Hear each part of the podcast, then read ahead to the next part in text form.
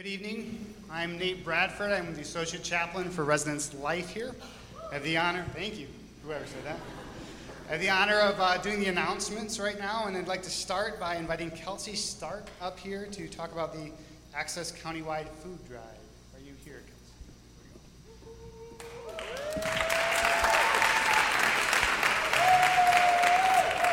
Hi, guys. So it's not just me. I brought some of my friends with me. I'm Kelsey from the Service Learning Center, and these are a few of your community partnership coordinators in the dorms. So this is Cami, Emily, and Michael. And they're your CPCs. So basically, what they do is they help connect dorm residents and students on campus to the Grand Rapids community. So, what we've been working on is the Access Countywide Food Drive, and that's this week, Sunday to Saturday.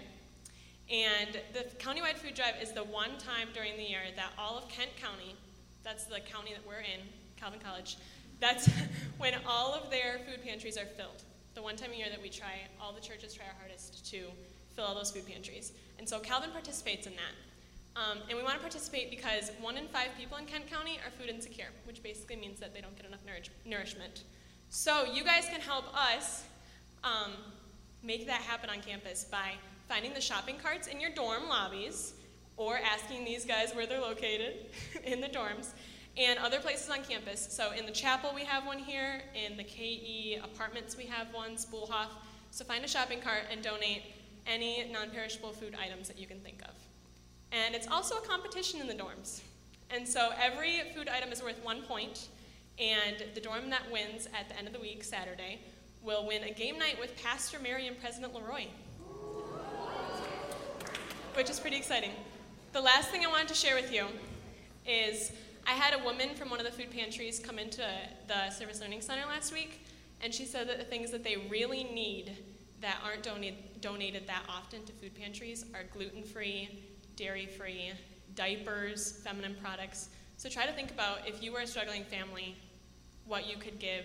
Um, and think about more than just like a can of food, which they definitely need, but try to think about some of those things that are like out of our, our ordinary thing to think of with Food Drive. Um, so find those shopping carts on campus, and if you have any questions, ask these guys or your CPCs in the dorms. Thanks.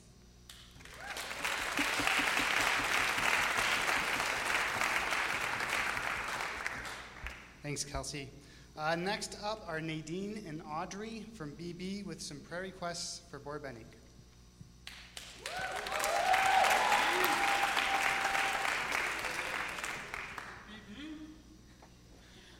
First, we'd like to ask that you pray for a few of the members of our dorm have left Calvin College for various different reasons, and we ask for guidance and support from them. Um, also, for boldness in our faith and our relationships with each other, inside and outside of Calvin. And also, praise that we have a great community so far at BB and that it'll get stronger. And for those that don't feel as welcome, that they feel welcomed and loved. Hey guys. Um, we would also like to ask for your prayers for protection over our dorm um, from, um, what is the word for it?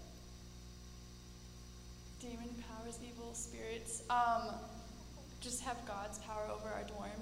Um, and we'd also like to pray, have your prayer for sickness and illnesses within our dorm and within the families of the p- residents among our dorm. Um, please pray for the respect of each other among our dorm, the males and females, as well as their respect for their own bodies.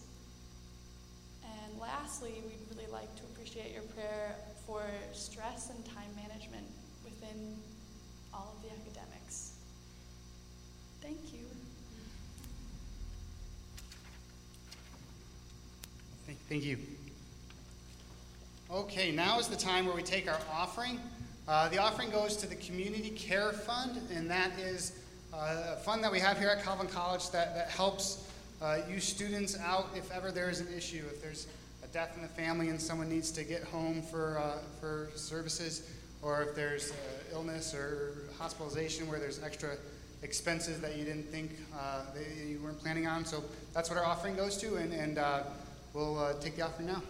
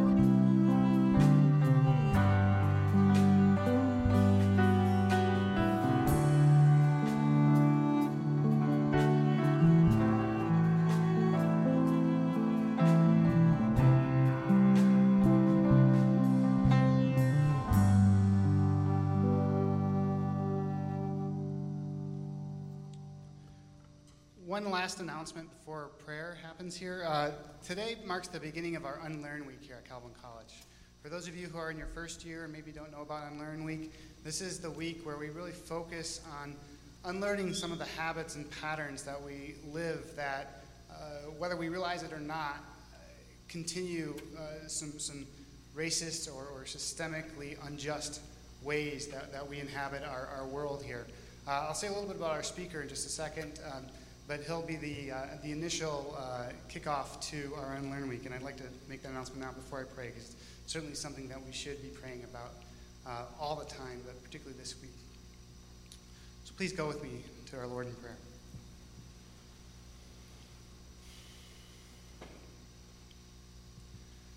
God, I thank you for a space where we can praise your name, where we can raise our hands, sing as loud of voices as we are, are, are daring to do. Uh, sing praises, sing glory, sing things that honor who you are. Lord, we know that not every place in this world has that privilege, and, and we were reminded of that with this day of prayer on Thursday, where we, we lifted up the, the places that are really hurting in this world. And uh, do that right now again, Lord. Think of all the, the wars that are happening in Algeria and Israel, Syria, Iraq, Afghanistan, Ukraine. Certain that I'm missing some. There's, there's so many places of conflict, Lord, places where people cannot praise you, cannot say your name without fear of, of being turned in. And, and God, help our lives here in Grand Rapids, Michigan, relatively safe. Somehow be part of what you are trying to do in this world and trying to usher in your kingdom here on earth as it is in heaven, Lord. We pray this today. God, we pray that what happens uh, in the rest of this service, particularly in the preaching of the word, would be part of that work. And so we, we I ask that you would bless uh, Dr. Carl Ellis here as he brings us the word, Lord. I pray for each and every student and visitor who's here at the loft service that they would receive what he has to say and, and that it would touch some part of who they are such that, that more light is shown in all of our hearts, and that, that, that light could then be carried out of here, and we could shine it for others. God, I pray for the words that our students uh, asked us to pray for, the, the unlearn, well, the access, the food drive. Uh, we do pray for those who are hurting in our own backyard. We pray that Calvin College can, can be part of the solution there, that these students can understand how they are positioned in this uh, community and, and act with, with the power of the Holy Spirit to help shine light in the community as well. God, for the prayer request from Boer-Bennink, we pray for those students who have left the community for whatever reason. Be with them, stay close to them. May they know you uh, in whatever space they are in right now. God, for boldness in the faith lives of the students of BB, and I'll extend that to everybody, every student at Calvin College. Give us conviction, give us meaning when we proclaim that we are Christian. Lord, I pray for community to flourish in BB and beyond, for friendship to go deep, for uh, care and, and uh, respect to be the rule. I pray that Satan would have no power in BB, no power in any of the other dorms, no power here in this space, no power in our classrooms, no power in KE, no power wherever any student of Calvin College lives. God, protect us from the attacks of the enemy. Pray for healing from sickness, for students, for family members who may be sick. There are many students who are not here because of uh, illness or recovering from an injury, and I'm sure that's uh, even further the case for, for family who, who might be having issues right now. Please be with them, Lord. Be the divine physician. Pray for respect for each other, and I like that prayer request for, for oneself, for one's body. Lord, help us to know that we are created in your image, that our bodies are temples devoted wholly to you. God, for stress that comes with learning how to manage life when you've always had people helping you. Uh, students, I'm sure, are, hitting the wall with homework, uh, understanding that they're on their own for, for most of, of, of life here, and sometimes it's a first for all of students, or most of our first year students. And so we pray, Lord, that your grace would be part of, of their days, that your wisdom would be upon them and they would, they would know when it's time to go to sleep, when it's time to wake up, when it's time to exercise, when it's time to just unload uh, to a trusted friend, when it's time to hear from a friend uh, their, their laments and their sorrows, and to, to, to form community in those ways, we pray. Pray all of this in Jesus' name. Amen.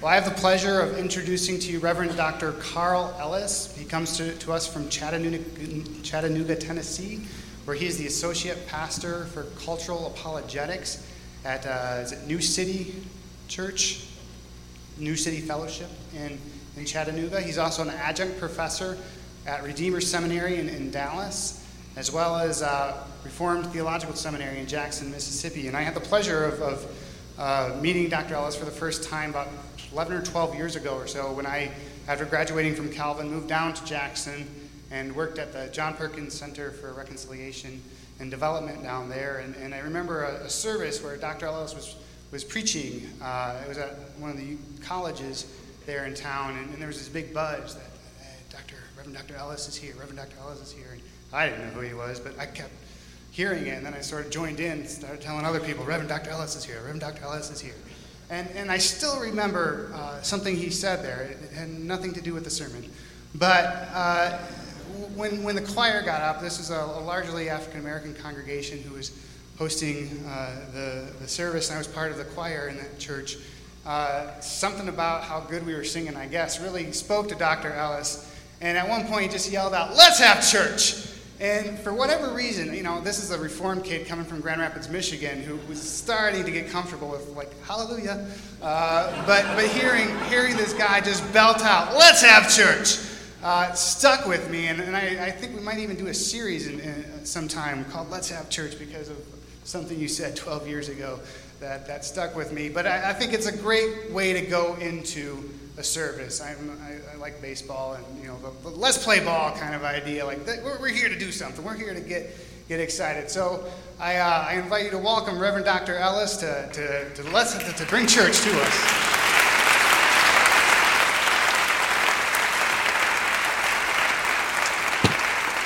All right, thank you. Amen. Let the church say amen. All right, all right. Oh, I'm reformed too, by the way, you know. Amen. I'm one of those funny guys. Uh, I, I, I, became reformed by reading the Bible. I used to be, uh, I used to be a hardcore dispensational, pre-mill, pre-trib, King James only, Paul's letters only kind of guy, you know. and uh, the only reason I was there is because that's that, those are the kind of people who wrote books for brand new Christians like myself, you know. And then, uh, but praise the God, praise God. I just I, I ran into a real dilemma back uh, when I was in college, and uh, there was a great, you know, you can see, you can tell by my gray hair, I'm a baby boomer, and you know what students were doing back in my day, and uh, so I, Paul didn't help me too much, so I had to read the rest of the Bible, and then I discovered a whole lot of stuff. And uh, I actually became reformed by reading the Bible. I didn't know I was reformed until I got to Westminster. So, uh, so you know, it's, it's been a, it's been a great journey. Uh, I, I want you to think about some things. Since we're talking about unlearning things, um, I'm going to set this up this way. Uh, Christianity in America, in the West, has enjoyed the perks of what I call the dominant culture. Well, you know, in our society, societies that are multicultural, there's a dominant culture and there's at least one subdominant culture. And the thing is, the system of that society, whether it be political, economic, social, or whatever, always delivers its best to the dominant culture. And Christianity has enjoyed the perks of the dominant culture for many years in the West, especially in America. That day has come to an end. Uh, this country and this and the Western world has formally divorced theism, as it were, as the basis for its value systems and we're adrift. And, and, and so, therefore, all of us who name the name of Christ uh, are going to be subdominant. So, one of the things we need to learn, unlearn today is to stop thinking like we're in the dominant culture because we are no longer there. And among the things that, uh, if you're in the subdominant culture, what happens is that the dominant culture always judges you not by the best of you, but by the worst of you. I've heard things, you know, people talk about Islamic radicalism and then they say, well, it, it, Christian radicals are just as bad. That's just a bunch of, oh, I had two words in mind, which I will not say at this point, but, but they're well rooted in American agriculture, if you catch my drift.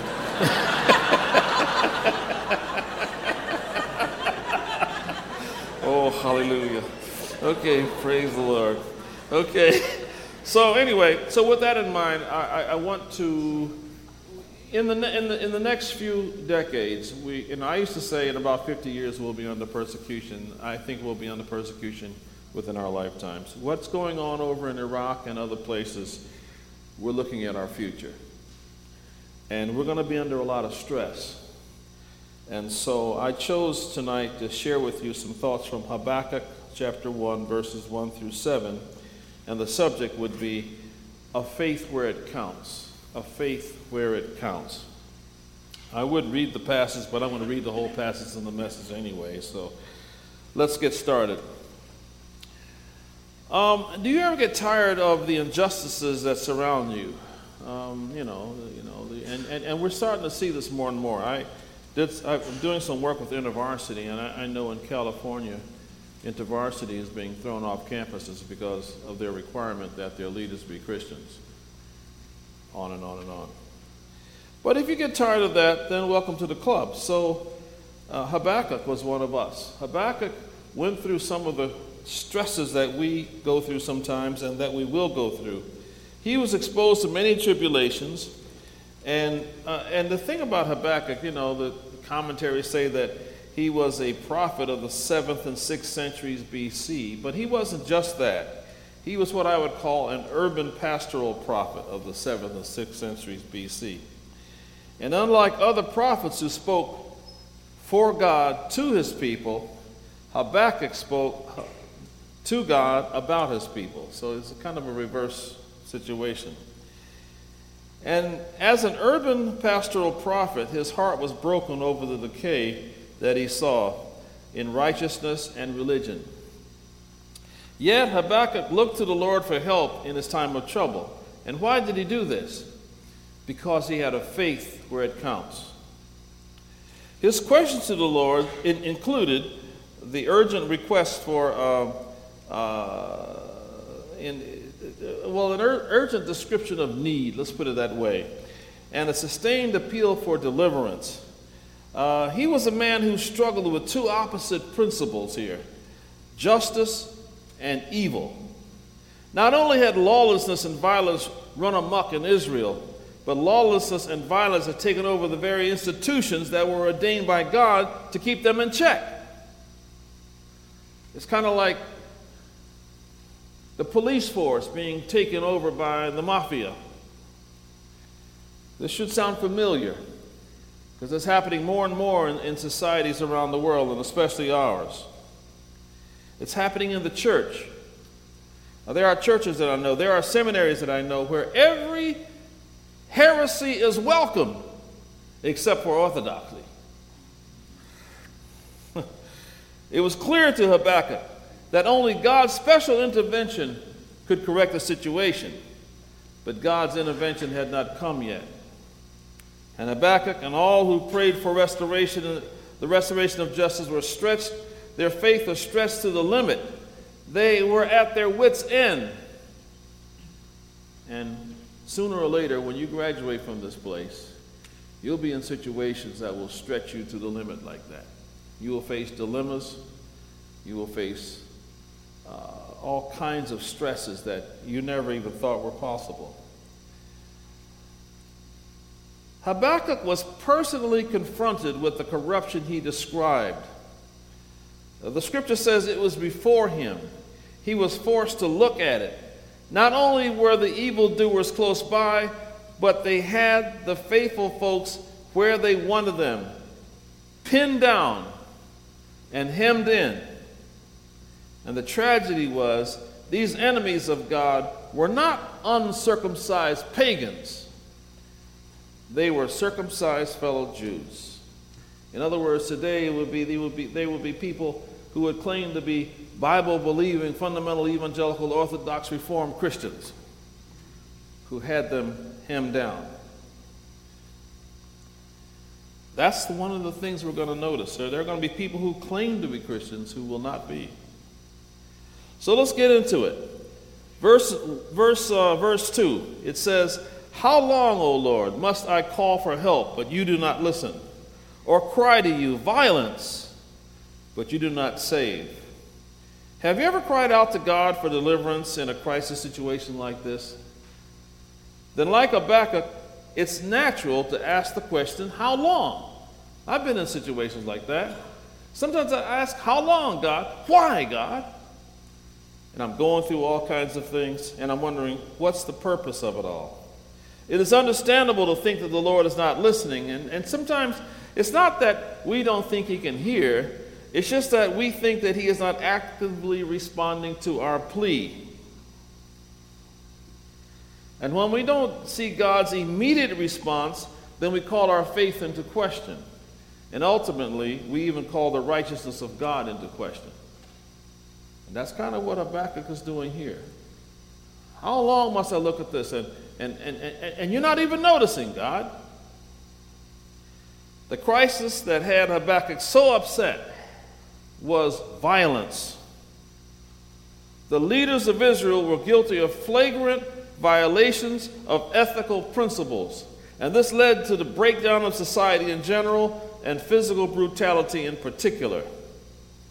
The response that Habakkuk so desperately cried out for was salvation not only salvation in a spiritual sense, but he was calling for deliverance from oppression because he and others were being oppressed by the very people that God had raised up to serve him. Habakkuk's dialogue with God is full of tension, the tension of unanswered prayer. If you ever get into that situation, you check with Habakkuk. You see, Habakkuk had to unlearn some things, some assumptions that he had. And it is typical for a saint who is concerned about injustice because it surrounds you. Corruption surrounds us. But God assured Habakkuk that he was on top of the situation and that he, that he had already arranged to vindicate his name. Now, think about this. What counts here the most? Is it my feelings? Is it my cred? My reputation? Those are important. But the thing that counts the most here is God's name. You think about it. If you belong to God today, if you are in Christ today, then He has put placed His name on you, and He will not allow His name to be defamed forever. He will rescue you, He will save you, He will deliver you for His name's sake. Today, in the Western world, we think of a name as a label sometimes, but it's more than that.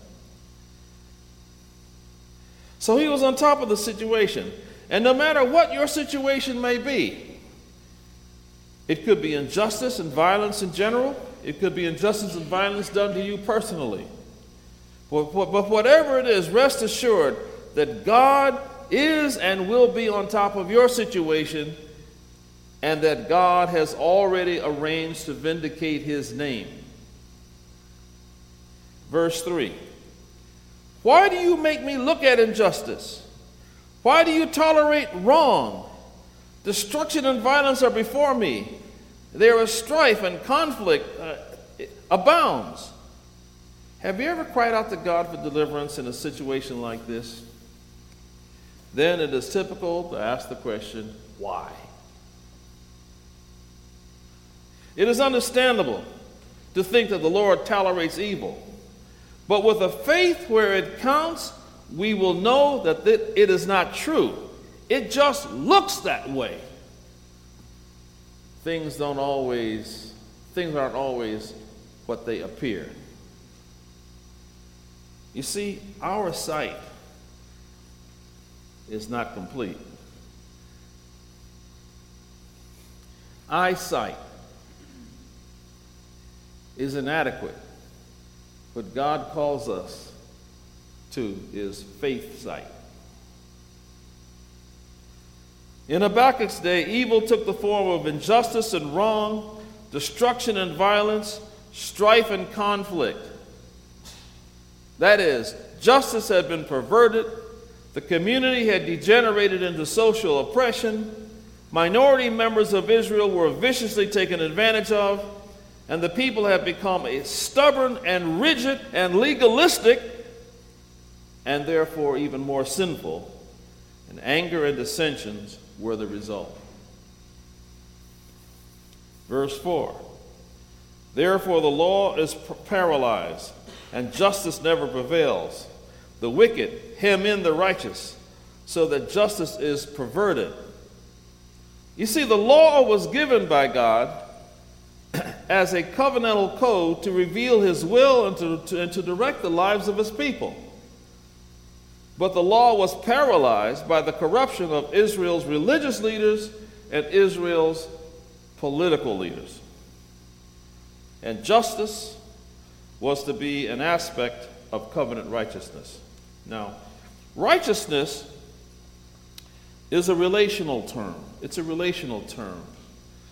Uh, and it, and it, it, it has several uh, manifestations, but I'm going to talk about two tonight. Two of the several expressions of righteousness are number one, piety. We are, we're all familiar with that. We say our grace and all that, you know, go to church, so forth and so on. But, the, but another important manifestation of righteousness is justice.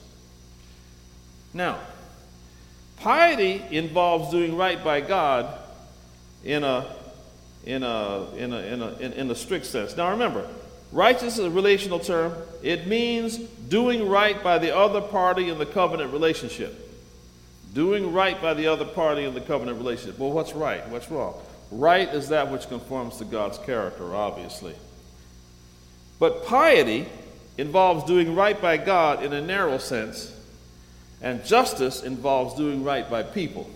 Now, I know if you do right by people, you're also doing right by God. I understand that. But I'm going to narrow it down here. Now, for the victims of injustice and oppression, righteousness, uh, uh, or let's put it this way justice has two applications. First is liberation, and then empowerment. And that's biblical. In Leviticus chapter 25, verse 10, you see the Jubilee, the, the Jubilee principle. Consecrate the 50th year and proclaim liberty throughout the land. There's your liber- liberation. And then it says, each of you is to return to his family property, to his own clan. You know how that thing worked. It's the year of Jubilee. You can buy and sell the land and everything, but every 50 years the land returns to the original owners, as God had parceled it out to them when they, when, uh, when they, when they conquered the, uh, the, uh, the land of Canaan. So, in that situation, then, there will be no permanent underclass in the society. And we know that Israel never carried that out.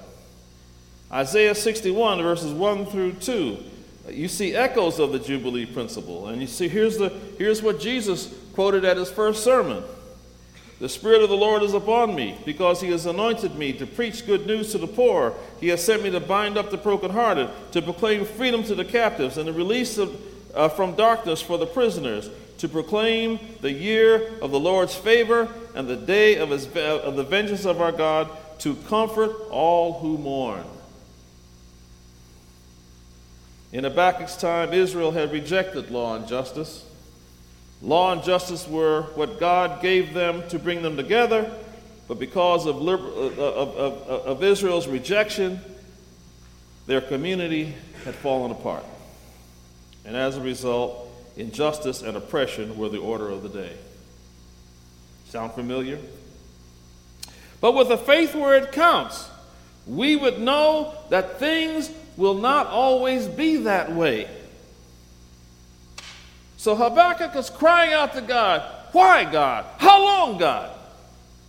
And then Habakkuk answers, I mean, God answers here in verses 5 through 7. Here's God's answer Look at the nations and watch, and be utterly amazed. For I am doing something in your days that you would not believe, even if you were told. If the situation in Israel was unbelievable, then the outcome would be incomprehensible it would actually radically challenge all their expectations. You see, Israel had this one problem. They thought they were the, they were the only people that God could use. They had to unlearn that. and therefore, God commanded Habakkuk to look and be utterly amazed. God then gives the description of the people who are going to be his instruments of judgment, the people who would conquer them. Verses 6 and 7 I am raising up the Babylonians, that ruthless and impetuous people, who sweep across the whole earth to seize dwelling places not their own. They are a feared and dreaded people and they are a law unto themselves, and they promote their own honor. In essence, these people consider themselves to be self sufficient. And the Babylonians then did not even acknowledge any superior authority over them. You remember, remember Nebuchadnezzar? Yeah, he thought he was bad. Remember? He got these kids from Canaan and from Israel. He's going to send them to the University of Babylon on full scholarship because they were token Jews. Oh, uh, UBAB, right? UBAB. You know. And uh, and uh, some remarkable things happen. By the time you get to chapter 4, old Nebuchadnezzar has this dream, and he shook up about it. And Daniel takes the time and says, Look, your reign is spoiled by injustice and corruption. You're responsible to God. He, he, he thought about it. After about a year, he said, Oh, God ain't going to do nothing. This is my kingdom that I built. and you know what happened, right? God knocked him down a few pegs. But he came out of it, though. He was all right when he came, came to, right? Remember that? All right. But you see, God was using a people that didn't even claim to be his people in his purposes on earth. The Babylonians were the secular humanists of Habakkuk's day. And though the Babylonians would be God's instrument of judgment against Israel, they also would be subject to God's judgment. The fact that God would use them did not diminish their guilt. What were they guilty of?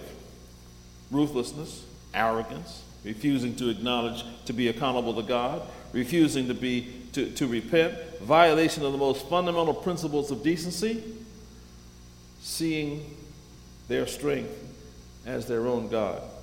Imagine, imagine the kind of peer pressure that Daniel, Hananiah, Mishael, and Azariah were under in Babylon. You still worshiping that old wimp of a God? You claim to be God? I mean, look, we destroyed his temple. We ripped him off. He couldn't do anything.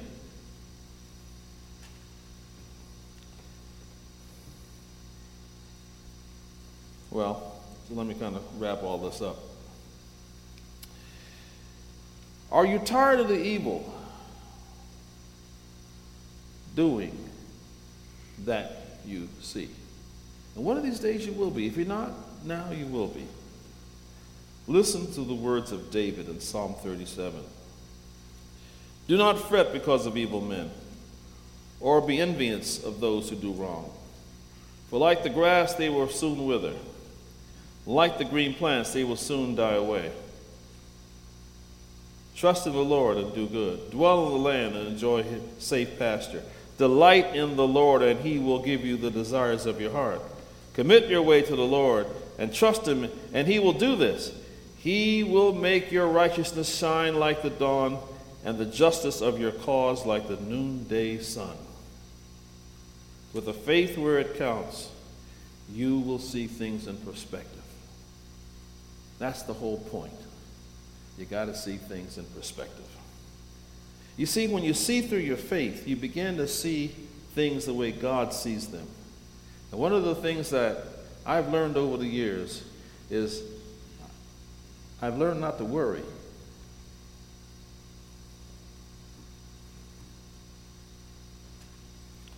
Ultimately, I can't control my circumstances anyway, can I? But God's on the throne. Anger, resentment, jealousy, things like that will destroy your faith in God's righteousness and justice. But with a faith where it counts, you won't be destroyed by those emotions. Yes, you will be angry. Yes, you will be envious.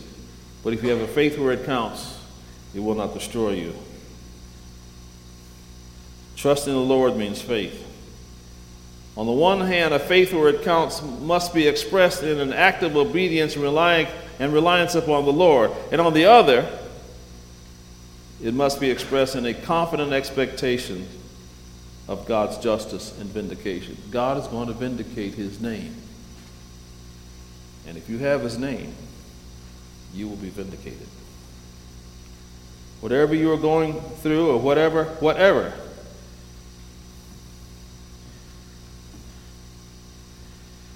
Faith, where it counts, is key.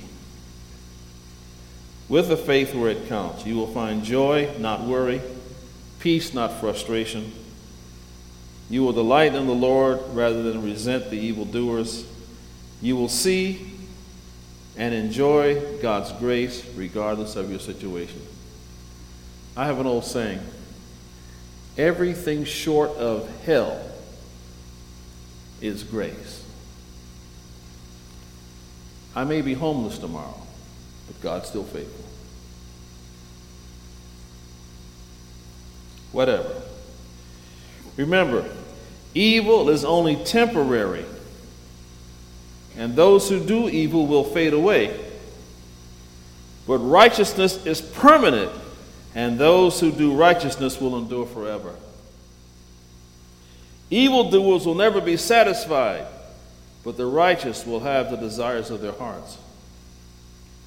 Are you angry with evildoers, resentful of evildoers, jealous of evildoers? That's, that's understandable. Don't just try to leave these emotions alone. Commit them to the Lord like Habakkuk did. As a matter of fact, while you're at that, you just might as well go on and commit your whole self to the Lord. No matter how things may look to you now, the Lord is still righteous and just. The Lord does not tolerate evil, nor does he ignore the pleas of his kids. The Lord will rule the universe in righteousness and justice. I've been in situations that have been so stressful that I actually lost the will to live. I got so depressed. If a mosquito bit me, I would have died. But I came out of it. And I look back on that and I think, oh, I, I see. I get it. I learned some good stuff. If you were to talk to Job today and ask him, would you go through, knowing what you know now, would you go through that? He said, You bet your bibby I would. Uh, that's an old expression out of the 60s. All right. Don't be intimidated by the wicked because God isn't. Verse 13 of Psalm 37. But the Lord laughs at the wicked. He knows their day is coming. Remember, you who you just, just remember the advantages that you that you have in Christ. Uh, verse 16 through 18 of Psalm 37. Better the little that the righteous have than the wealth of the wicked. For the power of the wicked will be broken, but the Lord upholds the righteous. The days of the blameless are known to the Lord, and their inheritance will endure how long? Forever. You see, this righteousness I talk about, I'm not talking about works righteousness, because we have none, do we? But I'm talking about faith righteousness. The faith where it counts is a faith in the righteousness of Jesus Christ. And a faith in the righteous, in, right, in righteousness of Jesus Christ, with that, you will not have to worry about things. Verse 25, Psalm 37. David gives an incredible yet testimony, and it's true. Now that I've gotten a few gray hairs, I can join David on this because I know what he's talking about. Yet testimony. I was young, and now I'm old. Yet, I have never seen the righteous forsaken or their children begging bread. So, how does Habakkuk come out on, on, all of this? After this wrestling with unanswered prayer and stress and strain and, and depression, he finally comes to see it the way God sees it. You see, here's our problem. You know anything about accounting? You got a ledger sheet, you got the, the, the, the credit side and the debit side. All we see is the debit side. We don't see the credit side yet. One of these days, God will show you the credit side, and you will realize we're in the black, not in the red. And Habakkuk comes around to see, to see this, and he realizes that God is faithful no matter what. And so at the end of his book, in chapter 3, verses 17 through 19, he says something remarkable, an incredible yet testimony. He says, Though the fig tree does not bud, and there are no grapes on the vines. Though the olive crop fails, and the, the fields produce no food, though there are no sheep in the pen, and no cattle in the stalls. Now, that's a bad situation, isn't it? Well, what did he say? Yet I will rejoice in the Lord. I will be joyful in God, my Savior. The sovereign Lord is my strength. He makes my feet like the deer and enables me to run, to go to the heights. Yeah, things are messed up. Things are going to be more messed up. Persecution's coming. The foundations of persecution are here. We have to learn how to navigate together. We got to learn how to navigate the waters of a subdominant, oppressed, despised, and rejected culture. You name the name of Christ, it's going to cost you. It's going to cost you dearly. Are you ready for that? I tell you, you can be ready for it with the faith where it counts. Not this fluffy stuff, but a faith where it counts. Knowing that God is still on the throne, He's still righteous, and He will vindicate His name. And when it's all over, you'll look back and say, hey, if I had it to do over again, I'd do it gladly. Because you see it from the other side. Faith sight, not eyesight. Faith sight is a faith where it counts. Let's pray. Thank you, Lord, so much for your word, for your encouragement, for being our strength. Thank you for the fact that you see things from the ultimate perspective. And if you're not worried, then teach us to be like you and not worry. Worry is such a wasteful emotion. We just ask you, Lord, to make us your people in a whole new way and help it spill over to others that we know. For we ask it in the name of Jesus and for his sake. Amen.